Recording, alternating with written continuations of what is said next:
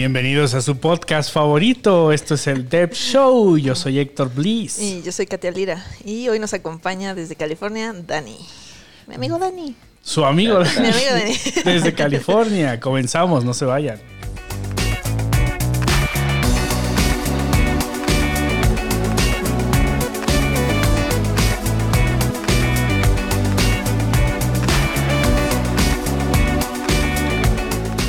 Muy feo que si se fueran. Escucharan el intro y se fueran. Así de, no, Dani no. Estaría un poco que se fueran en general. ¿Sí, no? Eh, eh, si, se, si se dan cuenta en la temporada 2 de, bueno, los que nos ven, los que ven la transmisión en vivo, los que ven los videitos en, en las fanpage, eh, se dan cuenta que en la, en la temporada 2 ya le bajamos al alcohol un poquito, ya no estamos con las chelas y de repente ya acabó el programa y ya dice, nos vemos. Sí, este. Su próximo. podcast favorito. ¿Qué? Sí, entonces ya, ya tenemos aquí la nueva bebida oficial de, del Dev Show. Que Para es, los fríos, un café frío. Ajá, ¿Por miren, no? aquí está. Katia pide su café a mi nombre. Sí, Ahí se ve. el ¿no? que paga pone el nombre. Entonces, ah, estamos contentos, estamos contentos de empezar eh, un episodio 2 de la temporada 2. Es, es, es, es- está padre poder seguir eh, entrevistando personas que aportan un montón a, a- a esta comunidad y que aportan un montón a la comunidad de desarrolladores en general, porque todos y cada uno de ellos están haciendo algo desde su trinchera para levantar eh, el estado ¿no? de, de- de- de los desarrolladores latinos que se inmiscuyen, que se, se brincan, que, que hacen lo necesario y terminan colaborando con empresas de forma internacional. Y también estoy muy contento de poder seguir compartiendo aquí el micrófono con, con Katia Lira, que Sí. eh, ella siempre animosa y, y- y- y- y me está empujando y está contactando a medio mundo y, ya tenemos una agenda gigantesca para toda la temporada 2 que ya no nos damos abasto, entonces ya nos surgen los espacios y el tiempo para, para poder entrevistar a cada una de estas personas. Y bueno, queremos dar la bienvenida. Sí, Por el- favor, hazle la introducción correcta, Katia. Este es la prueba de que tengo amigos fuera de Python. Porque aunque yo intenté decirle a Dani muchas veces que se cambiara a Python, él, su corazón pertenece a JavaScript. Así que, hola Dani, bienvenido. ¿Qué onda, qué onda, chicos? Gracias por la invitación. Bienvenido, Dani. Dani Nos han hablado, chill. nos han hablado muy, muy bien de ti. Sí. Y cuando digo nos han hablado es Katia. Soy yo, sí. Este, tenemos un montón de dudas y tenemos un montón de cosas que preguntarte para, para hablar. Dani es, es experto en JavaScript, eso es correcto, ¿verdad? Ah, sí es, trato de ser experto, pero sigo en eso. Bueno, pero hablemos de pasados oscuros. Yo conocí a Dani en WordPress. Es que, mira, ay, todos, lo- todos estamos como el meme sí. del pianista, ¿no? Ajá. Yo soy JavaScriptero. ¿Qué haces programando con WordPress? Pues tenemos hambre. No, tengo hambre en WordPress, no se programa. Entonces, hemos pasado por el lado oscuro, ¿no? Para, Sí. para subsistir. y al mismo tiempo para aprender. Digo, WordPress no, no deja de ser una herramienta espectacular. Siempre estamos Sí. haciendo bromas, pero no se ofenda a nadie. Pero sí, Dani, un- me acuerdo que de mis primeros días en la misma empresa que trabajamos, un día me regresaron un pull request porque yo lo hice así como super ochentas, ¿no? Y Dani me dijo, pues simplemente mételo en una clase. Y yo, ajá. Y me abre un archivo de, de lo que estaba haciendo él y yo así, no sé qué está haciendo Dani. Y entonces él fue como mi, eh, mi maestro hacia eh, ES6. El camino del Jedi. Jedi. Pero vamos a dejar de hablar, Ah, sí, Dani, sí. y vamos a, a- a darte el espacio para que nos platiques un poquito tu historia, ¿no? Como dice, dice Katia, ¿cuál es, ¿cuál es la historia que te llevó a la afortunada o desafortunada vida como desarrollador? Entonces, este, platícanos un poquito cuál fue tu camino, estudiaste en academia tradicionalmente, fue más por tu cuenta, estudiaste por allá una cosa y terminaste haciendo otra. ¿Cuál es la historia de Dani? Ah, bueno, pues fíjate que desde que era pequeño sí tuve eh, interés por los videojuegos, por las computadoras. Y bueno, gracias a mis hermanos que necesitaban la computadora cuando iban en la, en la prepa, pues eh, tuve acceso a ella desde eh, temprana edad. Y siempre me ha gustado, siempre me ha gustado. Nunca, nunca tuve la idea de ser un programmer o, o cosas de esas o arreglar computadoras, pero me gustaba usar la computadora y, y, pasaba mucho tiempo en ella. Así es que en la, eh, al terminar la secundaria, eh, al momento de decidir qué era lo que quería estudiar, lo que más pasaba por mi cabeza era eh, algo relacionado con las computadoras, con los videojuegos y tenía esa idea de, ser programador de videojuegos, pero pues la verdad es que no, no tenía ni idea de... ¿Nunca experimentaste un poquito con videojuegos o con alguna herramientilla? Mm, no, fíjate que no, siempre me ha interesado, pero no, no, no, no se me ha dado la oportunidad. Ya me identifiqué contigo. yo, eh, lo de JavaScriptero, ¿no? Hasta ahorita. Sí, de JavaScript desde el principio, pero, o sea, está, es, es, mi talón de Aquiles, ¿no? Lo que más me gusta, me apasiona, veo frameworks, veo el Phaser 3, veo el Unity por ahí, de repente se prende mi alma, ¿no? Y quiero diseñar, y luego hay unos cursos donde te enseñan a generar personajes desde cero y cosas, y me prendo, ¿no? Pero nunca me he dado la oportunidad de meterme de verdad al mundo. Y luego, por ejemplo, me preguntas cuál es mi, trabajo ideal y te puedo responder trabajar en Riot o trabajar en Supercell. Era una empresa de videojuegos, pero no estoy haciendo en realidad, y es mi culpa, no estoy haciendo en realidad casi nada para eh, llegar a eh, desarrollar videojuegos, ¿no? Termino en la web y estoy haciendo ahorita cosas de la web. Entonces ya, de maestro. Ya, concuerdo. Pues fíjate que sí, sí, tampoco la verdad se me daba eso, más bien no tuve como la iniciativa de, de buscar más allá, aprender por mi cuenta a programar videojuegos, pero bueno, siempre me interesó la, eh, las computadoras y bueno, base a eso, pues en la preparatoria escogí estudiar técnico en informática y ahí recuerdo que nos habían enseñado C y Pascal y Visual Basic, si no, no mal recuerdo. Sí. Y, y, me gustó, me gustó y y sí, pues estuve ahí en la preparatoria este, estudiando un poco de programación. Y ya después cuando me tocó entrar a la universidad, eh, de nuevo me tocó eh, tratar de escoger qué era lo que iba a hacer, y ahora sí para eh, vivir de ello. Pero también mm, aún no estaba seguro de, de qué era lo que quería, pero pues seguí con la idea de las computadoras, de los videojuegos y pues dije, si ya estoy estudiando eh, técnico en informática, pues ¿por qué no estudiar algo eh, relacionado con la informática? Sí. Y pues así entré a, a UPIXA. Eh, sí, cierto, que también somos de la misma escuela. saludos para los politécnicos. sabía que Dani me caía bien por algo, pero no me acordaba por qué. A ver, manifiéstense si alguien, si alguien nos escucha de los burros. Ah, los burros blancos. Yo, yo estudié en SCOM un rato y nosotros teníamos el privilegio de tener la granjita de los burros, o sea, el corral de los burros al lado de la escuela. O sea, literalmente al lado de la escuela este, estaba un, estaban como cuatro, cinco burros blancos, ¿no? se iban muriendo y luego los sustituían. Entonces, saludos para, el IPN, manifiéstense por ahí. Dani es unos cuantos años más joven que yo y me acuerdo que cuando hablamos de Pixar... Solamente unos, ¿eh? Solamente unos. Sí, me dijo, ¿tú qué, en qué año saliste? Y así, Dani, no hablemos de eso, por favor. ya tenemos un comentario aquí, dice Carlos Castro. Sin la gorra no sería Dani. Sí, Carlos, Carlos trabajó conmigo. Bueno, estuvo, estuve trabajando con él en, en mi anterior trabajo aquí en, aquí en California. Así que ah. saludos. Bien. Bueno, pero regresamos a la escuela. ¿Tú amabas la escuela? ¿Te sirvió así como debería ser la escuela o tú siempre aprendiste como por tu lado? No, bueno, fíjate que sí, ¿no? Porque en UPIXA eh, te enseñan creo que es C++ y como el por el tercer semestre eh, te deben de enseñar Java. Okay. Pero este, mi maestro, el maestro que yo había escogido, eh, no nos enseñó Java, sino nos enseñó JavaScript. Okay. Y Bien por ese maestro, bien por no es lo mismo? dile al reclutador que no, no es lo mismo. No nos enseñó como tal porque eh, nos dejó comprar un libro acerca de, Ajax y nos dejó hacer un sitio web que, en el que tuvieras que utilizar Ajax, pero realmente no nos enseñó más allá de eso. Pero a partir de ahí fue cuando, al estar desarrollando ese proyecto que nos había dejado, eh, empecé a tener contacto con, un poco de JavaScript, de HTML, de CSS, que si bien no sabía para qué funcionaba, me parecía interesante.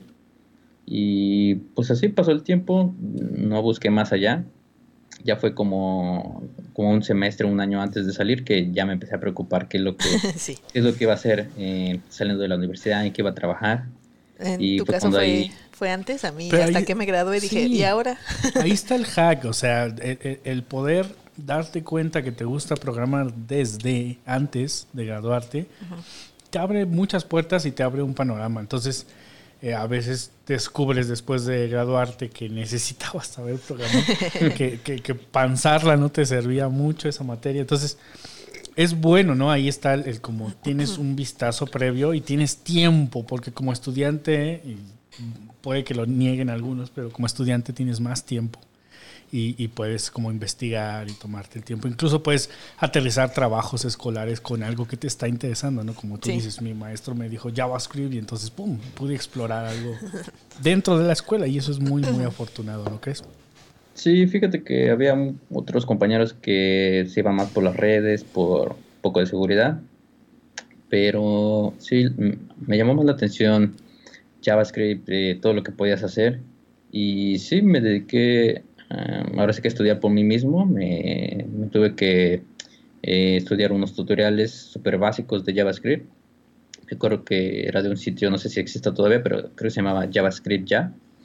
Y creo que era de Argentina, algo así. Y de ahí tuve que ir este, temario, bueno, tema por tema, este, estructuras de datos, cómo funcionan los operadores, todas esas cosas. Y lo completé y una vez que ya pensaba que sabía un poco más este, acerca de eso. Me seguí igual con este, HTML y CSS. Y ya de tenía como una noción acerca de, cómo funcionaba, pero aún no, hacía nada como para eh, probarlo. Pero pues eso ya me hizo tener como unas bases. Y ya fue cuando salí de la universidad que eh, afortunadamente no tardé mucho en conseguir un empleo. Eh, y bueno, ¿Cómo aterrizas, ¿Cómo aterrizas tu primer empleo? O sea, ¿en qué ah. trabajas? ¿Aceptas cualquier cosa? ¿Fue uno genial? Ah, fíjate que estaba, eh, estaba como en una época en que yo decía, bueno, a lo mejor me tardo, no sé, seis meses en conseguir un empleo, a lo mejor un año, pero bueno, no, no me preocupaba tanto, pero em, me acuerdo que teníamos en ese entonces un, un tema como de problemas de dinero eh, y fue como me, me, urgió la necesidad de, conseguir empleo. Y sí recuerdo que ese empleo lo tuve cuando estaba en lo vi cuando estaba en una clase de inglés. Eh, fue un sábado y estaba revisando Twitter y de repente me apareció el anuncio ahí. Y justo en ese momento dije, bueno, voy a aplicar en este y mandé mi currículum y, bueno, ya de ahí este, conseguí el empleo como eh, desarrollador junior frontend. Y creo que fue eh, un buen empleo, creo que fue un buen lugar donde pude aprender las bases de, no sé, de, todo lo que hago hoy en día. Yo creo que si hubiera quedado en, otra empresa, eh, yo, me, yo me imaginaba el, trabajo como ir, ir a la oficina, ir de, de 8 o 9 de la mañana a 5 de la tarde, eh, ir de vestir, ir, este, tener tu, nada más una hora de comida y un ambiente estricto, ¿no? ir con la soga en el cuello. Sí. Eh, oye, eh, ¿de qué año hablamos y qué herramienta utilizaste para el frontend en ese entonces? Miente tantito porque ya ah. dije que soy mayor que tú. Hablamos del 2013. Fue, me parece que en, entre julio y agosto del 2013 que empecé a trabajar ahí.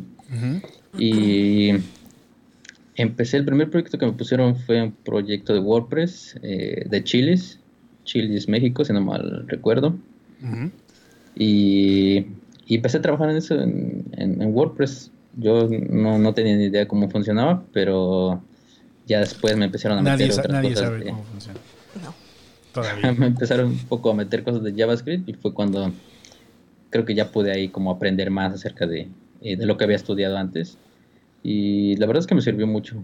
Sí, fue, puedo decir que fue este, un buen empleo que no sé, siento las bases para todo lo que estoy haciendo hasta ahorita y... Creo que no he conocido a alguien, eh, un desarrollador, que haya tenido un primer empleo eh, y que pueda, a pesar de que haya sido duro, explotador o, incluso con una herramienta pues feita que, no les gustaba, eh, creo que no conozco a nadie que pueda decir que no fue un buen empleo porque está implícito el aprendizaje. O sea, es tu primer contacto con un empleo eh, que tiene que ver con algo que disfrutas y de repente descubres que te pueden pagar por hacer algo que disfrutas y que al mismo tiempo puedes destacar, ¿no? Porque a fin de cuentas tú como programador estás creando y, sueltas, liberas y de repente es como se siente, ¿no? Se siente un orgullo, se siente, se siente bonito ver tu creación funcionando, siendo usada o incluso elogiada por tu empleador, ¿no? Entonces, este,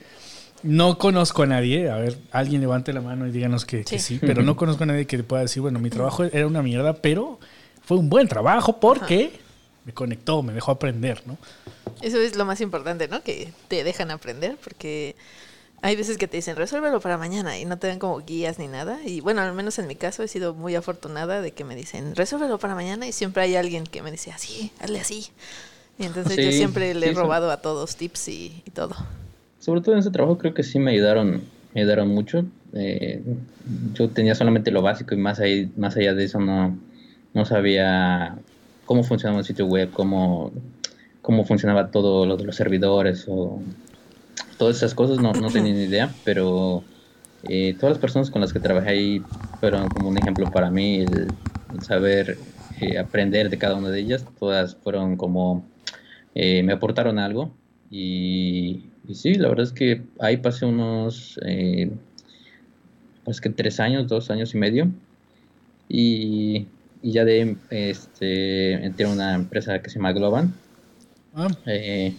Estuve hoy un año, un año y medio más o menos. Igual, igual eh, me sirvió mucho para aprender. Eh, ahí yo creo que fue ahí donde aprendí a trabajar con personas que estaban otros de forma remota, que estaban en otros países y empezar a trabajar con un, en un equipo más distribuido ver otras formas de pensar y, y, sí, la verdad es que también de cada empleo he, no sé, aprendido algo que me ha ayudado. Eh, Globan fue bueno, eh, o sea, todo lo que todo lo que aprendí de ahí, todas las personas con las que trabajé fue, pues yo creo que una, una buena experiencia. ¿Y ahí qué tecnología era, Dani? Eh, fíjate que siempre, siempre ha sido JavaScript desde ah, mi primer empleo eh, sí tuve un contacto con eh, WordPress, de repente sea cosas de WordPress, pero siempre terminaba siendo JavaScript. Mientras sea web, ahí está, ahí está el amiguito. Sí, siempre empecé, eh, bueno, en ese primer empleo sí tuve que trabajar con Internet Explorer 7, me parece, resolviendo, resolviendo bugs para una aerolínea.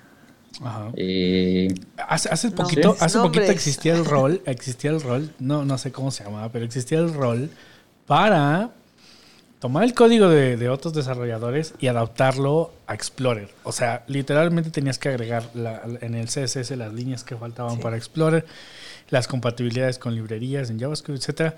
Existía el rol para tomar un, programa y hacerlo totalmente compatible con Explorer. ya no. Increíble. Ya no. ya no, pero porque ya no hay Explorer. pero próximamente para Edge, ¿no? Vas, Dani, tú para Edge, JavaScript para Edge. Pues no creo que pase eso. Oye, este comunidad, hace rato decías, bueno, obtuve ayuda, Katia siempre tiene ayuda de todo el mundo, todo el mundo la ama. Que no me da pena pedir ayuda. ¿Verdad, Dani? ¿Cómo ha sido tu relación con las comunidades, con las comunidades de desarrollo en México, en otros países? ¿Cómo ha sido tu relación con el software libre? Eh, platícanos un poquito de esto.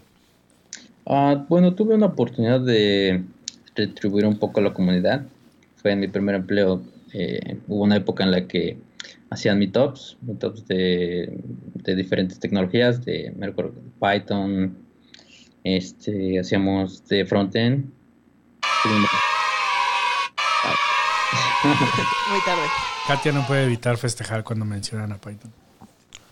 Sí, sí hicimos de Python. Bueno, yo no lo hice, pero sí. ya, Dani, fue la última. Estuvimos ahí también en Central. No sé si el, lo ubiquen, de, haciendo meetups. Sí. sí me tocó hacer, hacer un poco de meetups, eh, un poco de JavaScript, de, de testing. y, y, sí, creo que fue, en la última época en la que estuve, estuve ahí. Y después de ahí ya eh, me fui alejando un poco. creo que es más de mi parte que, eh, porque no me gustaba. Realmente creo que sí, sí me gustaría volver a, a retomarlo, eh, compartir un poco más de, lo que aprendí estos años, pero sí, sí estuve eh, involucrado un par durante una, época en los meetups y tratando de ayudar a otras personas. ¿Y proyectos de open source? ¿Tienes alguno como que has contribuido o algo así? Um, como tal, no, yo creo que el único al que he contribuido es el, el, el tema de, WordPress de, de. Ah, bien. El Link Eh, pero de ahí fuera, me ha tocado eh, hacer pequeños updates a librerías que he usado en, en, proyectos específicos, pero como que han sido cambios solamente que eh, yo lo necesitaba. Sí he pensado en alguna vez sobre escribir, bueno, volver a rehacer todos esos cambios y publicarlos, pero sí yo creo que es más falta de tiempo que, mm, hacerlo. En tu GitHub vi que decía que amas las buenas prácticas. ¿Nos puedes hablar como de cómo descubriste que las buenas prácticas te gustan? Porque supongo que saliendo de la escuela y aprendiendo así como, eh, como a golpes, pues no, no empezaste con buenas prácticas, ¿no? Claro. Eh, Sí, fíjate que antes tenía la idea como de el buen software es eh, el que se entrega rápido, el que cumple con, lo que quiere el cliente, eh, con lo que te piden. Para mí ese era el, buen software, pero después ya me di cuenta que, pues no, pasa muchas veces que eh, hacemos las cosas rápido y no ponemos atención al detalle en lo que hacemos y al final pues nada asegura que te vas a quedar en la empresa por muchos años y si, si trabajas en un proyecto, tarde o temprano va a caer en las manos de otra persona o inclusive de, ti mismo en el futuro. Y me pasó muchas veces que mm, ni siquiera yo entendía lo que, lo que había hecho en un proyecto anterior y o dejaba cosas que les era difícil de manejar a otras, otras personas con las que trabajaba. Y no sé, como que desde ese punto empecé a, a tratar de ver cómo, cómo mejorar lo que, lo que estaba haciendo para em, no solamente hacerlo eh, para entregar, no solamente pensando en, qué tan rápido lo, lo, hacía, sino más bien en eh, quién lo iba a usar, este, si les iba a ser fácil de entender, em, qué tan rápido iba a ser fácil eh, de modificar o cosas de esas. Y a partir de ahí empecé, eh, empecé a leer más artículos, empecé, eh, igual con el cambio de trabajo, otras personas me empezaron a, a coachar y ayudarme a, ver que tal vez esto se puede hacer de diferente manera, este, tal vez esto no es necesario, tal vez esto lo estás haciendo muy complejo. Y yo creo que he sido, no fue de la noche a la mañana, yo creo que ha sido iteración por iteración, ir hacerlo una y otra vez, fallar y, aprender que eh, pues de todos esos errores que tienes, al final eh, terminas creando algo, algo mucho mejor, algo mucho más fácil y, siempre teniendo en mente que mm, no solamente estás codeando para ti, sino para, para otras personas. Y, eh, y, bueno, al final todo, pues el código es lo que te representa a ti como programadores, pues es como tu carta de presentación de decir soy profesional y este es mi trabajo. Entre programadores leemos el código y conocemos a la persona. y odiamos a la persona. Oye, tenemos algunas preguntas ya, eh, pero antes de hacer esta pregunta, eh, me gustaría que nos platicaras actualmente dónde estás trabajando, en qué estás trabajando, dónde estás ubicado eh, y cómo, cómo, cómo llegaste allá, ¿no? Bueno, estoy en, California. Eh, desde agosto del 2018 estoy aquí. Em, llegué trabajando con una empresa. Estuve con ellos eh, un año. Y ya después por, mm, bueno, viendo las, las, no diría las dificultades, pero eh, vivir en Estados Unidos no es como miel sobre hojuelas, sobre todo en California. es un poco caro, es algo, es algo caro vivir aquí. Entonces eso me, en parte me orilló a tratar de conseguir algo mejor, porque si bien no ganaba más en el otro, sí eh, veía que eh, podía ganar más. Y, bueno, ahorita estoy trabajando en una em, empresa eh, de Estados Unidos que se llama Prescribe Wellness y está enfocado al sector farmacéutico y realmente es un buen ambiente de trabajo Y, sí, ahorita estoy trabajando ahí, pero la forma en cómo llegué aquí a, Estados Unidos fue a través de, eh, de otra empresa. Ellos eh, me contactaron por LinkedIn. Eh, me dijeron, oye, esta, tenemos algunas vacantes aquí con socios grandes, con empresas grandes. ¿Te interesaría trabajar? Y bueno, yo siempre he tenido como esa, siempre he tenido como ese sueño de trabajar en Estados Unidos. Entonces, pues apliqué, apliqué y realmente el proceso mm, fue demasiado fácil, yo creo que fue extremadamente fácil. Porque... Sí, fue, fue muy rápido para, para mí, cambiaste también así, de repente, y así, no me dejes, Dani. No, es que, es que fíjate, es que fíjate que eh, fue demasiado fácil porque solamente te, me entrevistó como el jefe de esa empresa y mm, ni siquiera eran preguntas eh, relacionadas a lo que yo hacía, sino yo creo que tomó preguntas de un sitio web y las preguntó random y no importaba que contestaras, con que contestaras algo ya estabas adentro.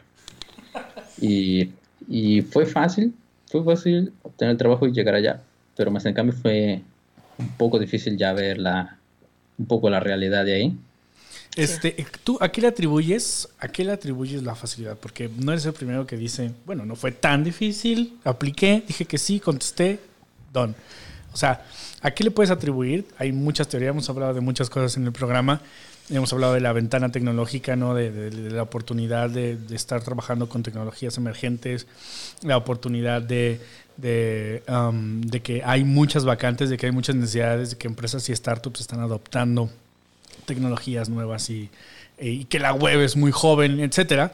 ¿A qué le atribuyes tú a que haya, a que sea relativamente fácil para un latino eh, trabajar donde literalmente se le antoja? Mm, fíjate que hay dos formas de trabajar en Estados Unidos. Una es obviamente que te traiga una, una empresa grande, no sé, que te traiga Amazon, que te traiga Microsoft, no sé. Y la otra hay un mercado un poco oscuro en el que hay empresas que te traen, bueno, sí, hay empresas que te traen, pero te traen para que aquí llegues y tomes más entrevistas y de aquí te envíen a sus clientes de ellos. Eh, es como realmente esa es como la manera fácil de llegar, pero es un poco la manera complicada porque eh, no recibes, eh, digamos, el salario por el que te venden. Este, a veces. Porque el salario va a ellos. Sí, pues es que se, es que ellos son una empresa y de repente para la empresa grande donde vas a terminar. Hay como, no sé, un, un intermediario o dos o tres. Entonces, entre todos ellos se dividen el dinero y al final, pues tú no recibes lo que deberías de recibir. Sí. Y, y, sí, esa es como la manera eh, fácil. Realmente como mexicanos eh, tenemos la posibilidad de, ir a Estados Unidos gracias a la visa TN del Trato de Libre Comercio, que ahora ya cambió de nombre, pero sigue estando ahí.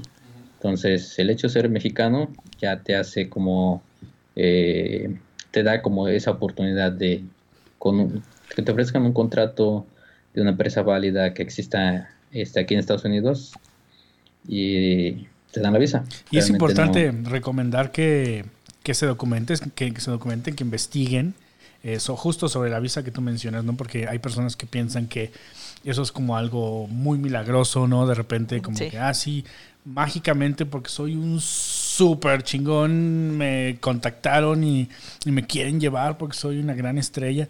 Cuando en realidad puedes conseguir un empleo y vamos a llamarle, hay de todos los niveles, vamos a llamarle un empleo estándar, gracias a que tú te mueves, tú investigas, tú tramitas y sin querer un día dices, ok, pues estoy viviendo el sueño tal vez de establecerme en una ciudad gringa y trabajar por una empresa de allá, ¿no? Entonces, recomendar eso, ¿no? Recomendar que, le busquen un poquito. Sí, sobre todo eso de la visa TN es algo que todos, todos podemos tramitar en cualquier momento, no es como la visa H1B que eh, solamente en cierta época y que entras en la lotería y no sé qué para obtenerla. Este no es así, entonces eh, hay muchas empresas que ofrecen empleo aquí en Estados Unidos que te ofrecen esa visa TN Realmente es cuestión de investigar y, y no sé, ten por seguro que mm, van a pasar solamente unos meses y ya vas a estar aquí. Tenemos entonces la pregunta de Gibran Flores. Saludos, Gibran. Ah, ¿Cuál es? Voy a leer textual. ¿Cuál es? ¿Cuál es? Se equivocó ahí con la D. ¿Cuáles han sido los más grandes desafíos de tu vida laboral?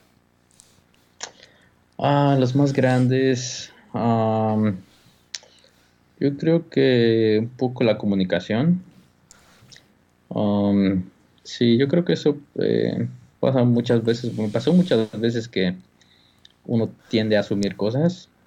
Eh, tiende a no preguntar a, a, las otras personas las dudas que uno tiene y eso al final eh, termina causando muchos más problemas de los que normalmente deberías tener.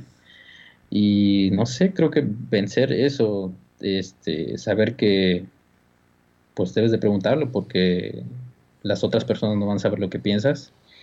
Sí. Eh, creo que eso ha sido como, eh, creo que el desafío más grande.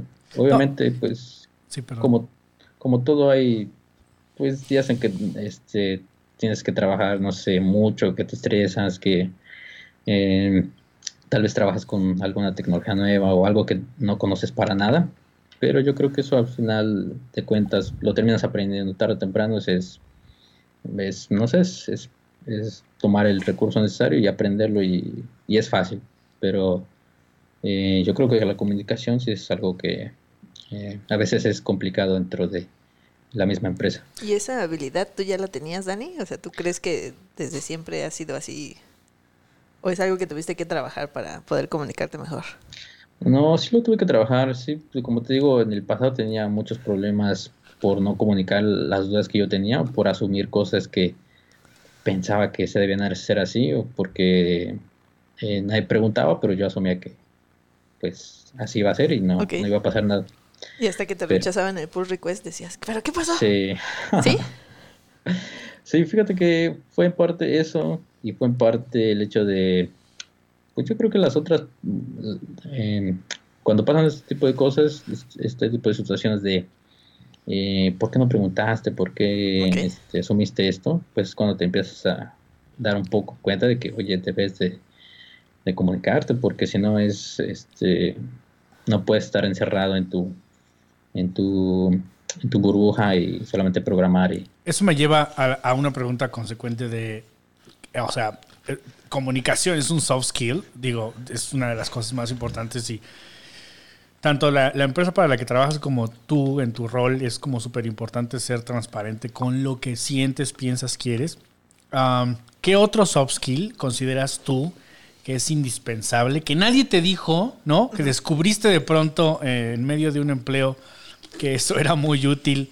¿Cuál es el otro soft skill que tú consideras como indispensable para un desarrollador? Y, muchos con nosotros que de repente somos como retraídos, a lo mejor silenciosos, este, ah, no sé otra palabra, este, o sea, antisociales tal vez. Entonces, eh, ¿cuál es el otro soft skill que deberíamos estar desarrollando a la par de aprender cualquier herramienta o tecnología?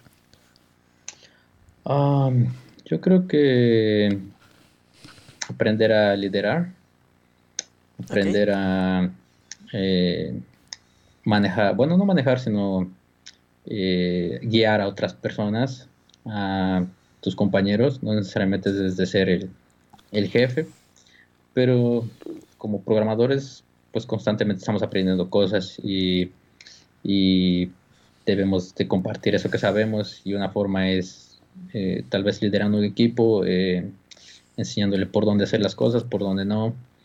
Eh, y sí, o sea, yo pues, sí, sí, he visto personas super pro, y, pero que no, tal vez no te ayudan a menos de que se lo pidas.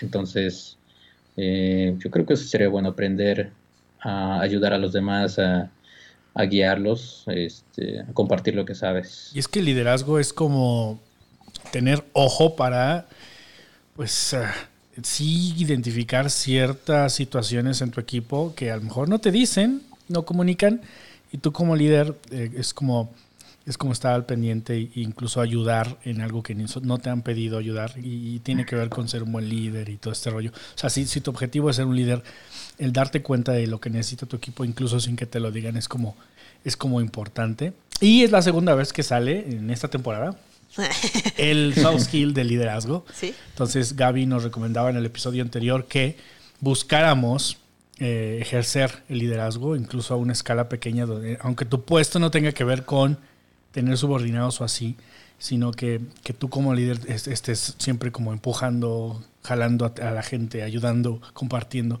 Y eso es liderazgo, ¿no? Entonces, eh, es la segunda vez que sale. Es Sí. importante. Anótenlo, muchachos, por dos. favor.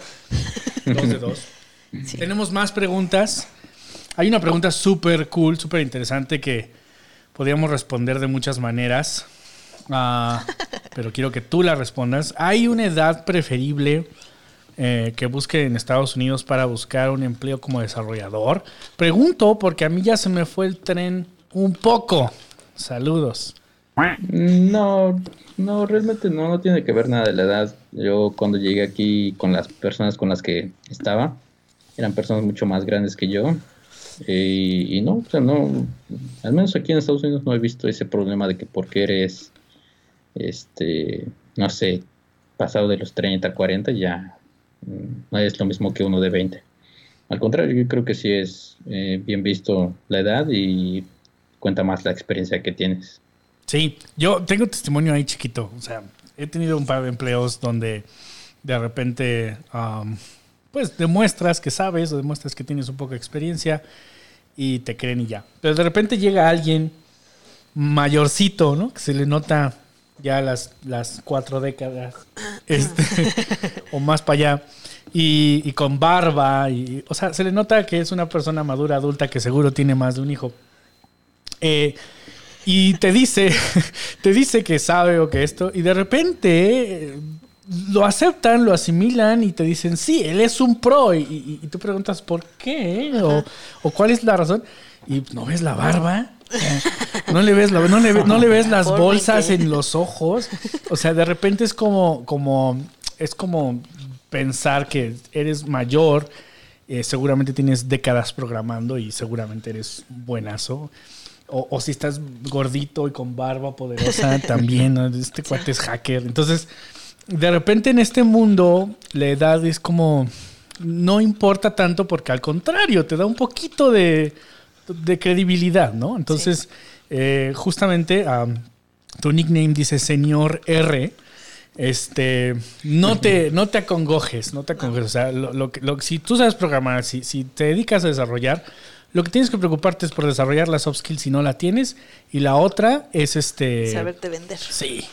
Y, y- y, por supuesto, seguir mejorando, seguir trabajando para que tus años no pasen a lo bruto, ¿no? Al contrario, digas, tengo muchos años programando y soy un senior developer. Y ya no digas senior R, sino senior dev.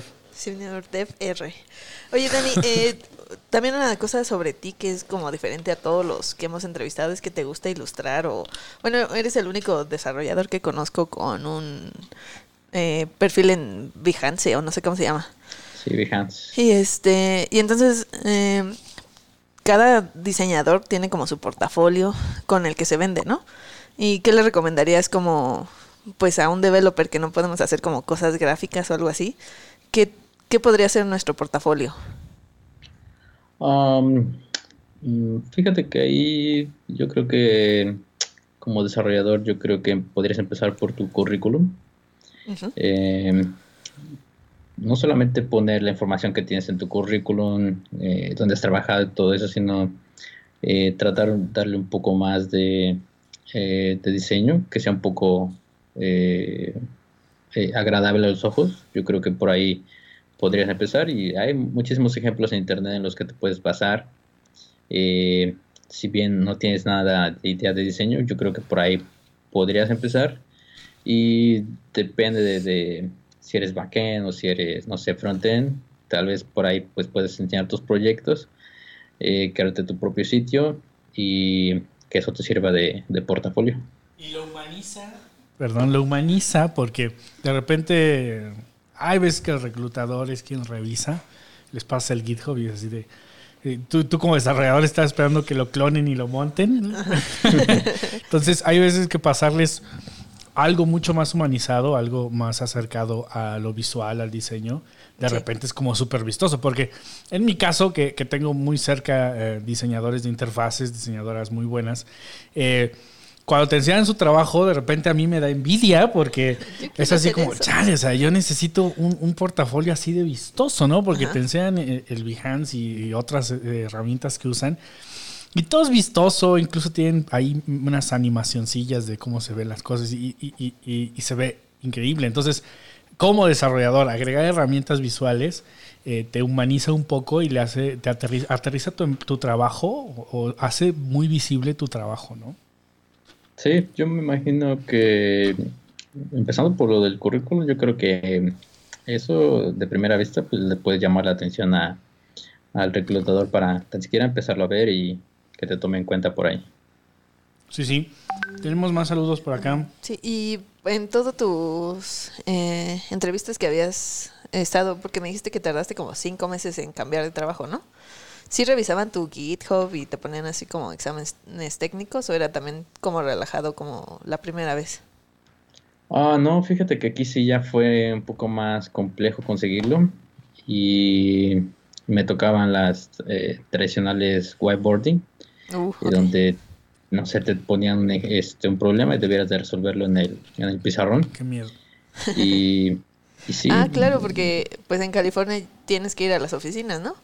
Sí, sí, sí, sí, aquí, bueno, depende. Primero si, eh, si te toman en cuenta, eh, pasas como a la siguiente fase donde este, haces, no sé, el examen. Si lo logras pasar, ya de ahí, eh, pues la entrevista on-site y ya de ahí, pues ya te pueden hacer eh, no sé, diferentes problemas, pero, pero sí, sí me tocó varias veces que me rechazaran desde tan solo enviando el correo, ya, de ahí ya me decían que no. Sí. Pero bueno, al final es algo de seguir intentando, sé que siempre he tenido la idea de que tarde o temprano va a caer y sí. pues sí, tarde o temprano. Eh, saludos a Cristian Hernández Nájera, un, abrazo para allá, gracias por estarnos viendo, escuchando, comparte y, y, mándanos preguntas si las tienen por ahí. Estamos llegando ya a la recta final de este episodio, entonces manden alguna pregunta más que tengan para Dani. Dani es un pro que se abre camino donde él quiere. Ya vieron su ritmo, él tranquilamente puede decir, sí, ya me voy a Europa ahora a trabajar. y, y, nadie se lo va a impedir por la seguridad que él tiene. Entonces, esto me lleva a una pregunta más, eh, Dani. Eh, ¿Qué sigue para ti? Sabemos que eres experto en JavaScript, que haces web. Eh, pero ¿qué sigue para ti? ¿Hay algo por ahí que no hayas explorado? Ya hablamos un poquito de los videojuegos, pero ¿hay algo más? Eh, ya, ya Katia nos mencionó que tienes diferentes habilidades que son poco vistas en desarrolladores. ¿Qué más hay para ti? ¿Qué más te interesa? ¿Qué, te, prende, como yo dije al principio, ¿no? Que, que no has visto, que no has tenido tiempo, que no te has dado oportunidad, además de los videojuegos. Um, yo creo que, bueno, antes tenía la idea de crear una empresa. A la larga, creo que si bien es, bueno trabajar como desarrollador, no, no creo verme eh, mucho, bueno, muchos años hasta eh, muy grande eh, codeando. Tenía la idea de crear una empresa en el futuro, pero creo que ahora me interesa, estoy interesado un poco más en, en construir algo económicamente aquí, que tengo la oportunidad, y después eh, invertir eso en, cosas que me puedan retribuir eh, a futuro sin tener que, eh, que trabajar. Creo que eso es, es como mi plan. Tu sueño es dejar de trabajar. Soñamos lo mismo, soñamos lo mismo. vivir de tus rentas, como se dice. Sí, mi hermana dice, yo quiero vivir de mis rentas. Oye, Dani, ¿cuál es tu stack favorito? Ya lo habíamos hablado. Mi stack favorito. Ah, bueno, fíjate que ahora que estoy aquí me ha tocado trabajar con C Sharp, .NET y oh. me gusta. Entonces, eh, yo creo que si tuviera que hacer algo con backend, creo que sería C Sharp. para frontend, la verdad no tengo algo en específico. Creo que con que. ¿Me quieres ver la cara de estúpida? Para frontend no tienes algo en específico. Con JavaScript Vanilla, dice. sí, sí, te va a decir Vanilla. fíjate que me gusta JavaScript, pero como JavaScript en, en general, o sea, puedo... El año pasado estuve trabajando un poco con Angular, y esta, ahora estoy trabajando con Node.js y, y React Native. Entonces, ah, me gustan todos, pero eh, creo que el agregado entre esos frameworks creo que ha sido el, el tipado de, pues puede ser TypeScript o Flow. Entonces, si es Angular, si es Vue, si es eh, React, Con pues, TypeScript. puedo utilizar TypeScript, creo que estaría bien. Sí, es- eso, Y- habla de, eso habla de old school. Necesito el tipado, necesito las reglas. ¿Dónde, dónde están mis límites? Este, tenemos preguntas así bien, bien fuertes aquí para ti. Dice Carlos Castro. ¿Qué has sentido sobre el racismo para los latinos aquí en California? Uno. Mm. Y dos, ¿piensas tramitar la GC? La Green Card. La Green Card. Pues fíjate que el racismo no lo he sentido tanto. Bueno, am, el año pasado en la empresa en la que estuve es- eh, no estaba empleado tanto como empleado directo ahí, sino era um, este le llama contractor. Entonces sí se sentía un poco la diferencia entre los empleados eh, full time y los contractor, pero más allá de eso del día a día en California no eh, no me ha tocado así algo directo que sea racismo de eh, una persona diciéndote que no puedes entrar aquí o que no puedes comprar esto porque estás hablando español o ese tipo de cosas no, no me ha pasado. No dudo que pasen, pero bueno, afortunadamente no, no he tenido nada de eso hasta ahorita. De repente, de Eh, repente se vuelve amarillismo de las redes sociales, ¿no? O sea, Sí. sucede una vez en, en algún lugar y de repente se hace viral y sentimos que en cada restaurante van a, te van a callar por hablar español, ¿no? O algo así. Entonces, Sí, sí, yo Justamente creo que hablando eso- con personas que viven allá, o sea, me dicen, ¿sabes qué? Es muy poco. Sí, uno tiene esa idea de, no sé, si entras a un lugar donde hay- todos son americanos, te van a ver feo, te van a, este, Aunque sea ahí como miraditas, ¿no? racistas, sí. Pero he entrado un par de ellos, la verdad es que no, pues, ni, ni siquiera te ponen atención. Este, pues es- cada quien está en su onda, entonces puede que pase, pero no, no me ha tocado. Eh, tenemos preguntas que están más relacionadas a- al Dev Show, la comunidad y demás. ¿Cuándo es el próximo Meetup? Pues comercial, el próximo Meetup de Farbase MX es en Central, como ya mencionaba este espacio este Dani al principio.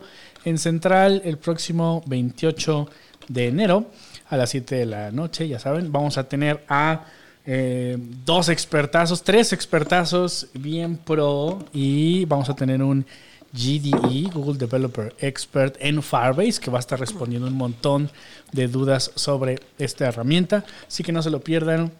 Vayan a Firebase MX en Facebook y ahí va a estar ya publicado. Mañana prometo publicar el Meetup. Entonces, el próximo Meetup es el 28 de este mes. Y en febrero regresa Django MX. ¿Qué? Ese es muy En febrero regresa Django MX en la colonia Roma para que vayan preparando ahí el espacio en febrero para que eh, echemos Python un ratito Sí. con Katia Lira y así es. Y también viene a un meetup de el Dev Show donde ¿Qué? vamos a grabar un episodio en vivo y con audiencia. Pero todo esto viene para, para marzo, entonces este, todavía hay Ah, bueno, tiempo de, de planearlo esto. Entonces estamos llegando al final y queremos hacerte la pregunta obligada de eh, este programa para nuestros invitados y es, una vez dijimos top consejo, así quedó, Frase, frase este, épica de Katia. Fue tuya, pero ya es el copyright. Y queremos preguntarte cuál es el top consejo para alguien que está empezando, para alguien que está creyendo que construir una carrera de desarrollador es buena idea. ¿Cuál es el top consejo desde tu perspectiva que debe hacer, conseguir, buscar, eh, trabajar, entrenar? ¿Cuál es el top consejo de Dani para alguien que comienza? Ah, yo creo que serían tres. Creo que el primero es Viene Eh, preparado, Dani. Primero yo creo que es comunicación, aprender a comunicarte desde, que empiezas a trabajar te va a resolver muchos problemas. Eh, el segundo es eh, ponerle un poco más de, eh, de detalle a lo que haces, a lo que entregas. No solamente te preocupes por eh, entregarlo y ya. Preocúpate también por, por las personas que lo van a terminar viendo o revisando en- eh, aparte de ti. Eh, y eh, leer mucho, yo creo que leer mucho, leer mucho acerca de experiencias de otros desarrolladores, eh, leyendo artículos, viendo videos, viendo el Dead Show y, y sí, creo que. Pues eh, es muy consecuente. A mí me encanta cuando las personas como tú son súper consecuentes, eh, que tiene todo que ver con lo que hemos estado hablando durante este rato y, y justo eso, ¿no? O sea, es, es, es, muy importante trabajar con tu personalidad y eh, como alguna vez lo he dicho en algunas clases o bootcamps donde he tenido la oportunidad de enseñar, lo, lo más importante para aprender como programador es trabajar en equipo es, saber colaborar, es saber contribuir, saber escuchar la crítica, hacer un code review y recibirlo es la cosa más importante, ¿no? Entonces, eh, justo, justo eh, es muy consecuente y, estoy seguro que la práctica de, estos valores, porque lo son, eh, te han abierto puertas, Dani. Entonces, muchas gracias por haber estado con nosotros, muchas gracias por tu tiempo, yo sé que eres una persona súper ocupada y que, que te tomas el tiempo de estar en ese programa. Muchas gracias. Una cosa más, Dani, este, hablabas de leer mucho. ¿Tienes algún blog que te guste, un libro o algo que recomiendes? Ah, yo creo que eh, cualquier artículo de Medium, eh, para que en base a lo que eh, tus gustos ahí puedes buscar, pero un libro que compartieron recientemente en el trabajo se llama Designing, como diseño en inglés, Design It, se llama The From Programmer to eh, software, software Architect. Y aplica, aplica para todos, para que lo puedas leer eh, si estás empezando o si ya eres alguien pro. Creo que te va a dar una, una nueva visión acerca de, lo que haces. Bueno, Dani, pues muchas gracias. Siempre has sido este, muy amable conmigo en mis code reviews, eh, cuando te cuento de mis cosas personales y ahora cuando te invité dijiste luego luego que sí, entonces... Son las únicas personas que conozco que hablan de cosas personales en los code reviews. Sí, así de... Por eso te dejó tu ex. Pues esta variable mal, mal escrita, por eso no te aman. Por eso no... Gracias, Dani. Saludos, saludos y gracias por invitarme. Pues un abrazo, Dani, muchas gracias. Eh, muchas gracias a todos eh, los que nos siguieron durante toda la transmisión en vivo. Gracias a los que nos escuchan on demand. Eh, no se pierdan los episodios que vienen de esta temporada. Esta temporada va a estar bien buena. Y pues sin más, nos vemos por ahí. Andamos, ya saben, en los meetups si quieren ir a, a darse una vuelta, próximo 28 de enero. Y si no, nos vemos por aquí en internet. Gracias, Katia. El lunes hay episodio también. El lunes hay episodio. Con alguien de PHP. Nos vamos. Esto fue el Dev Show.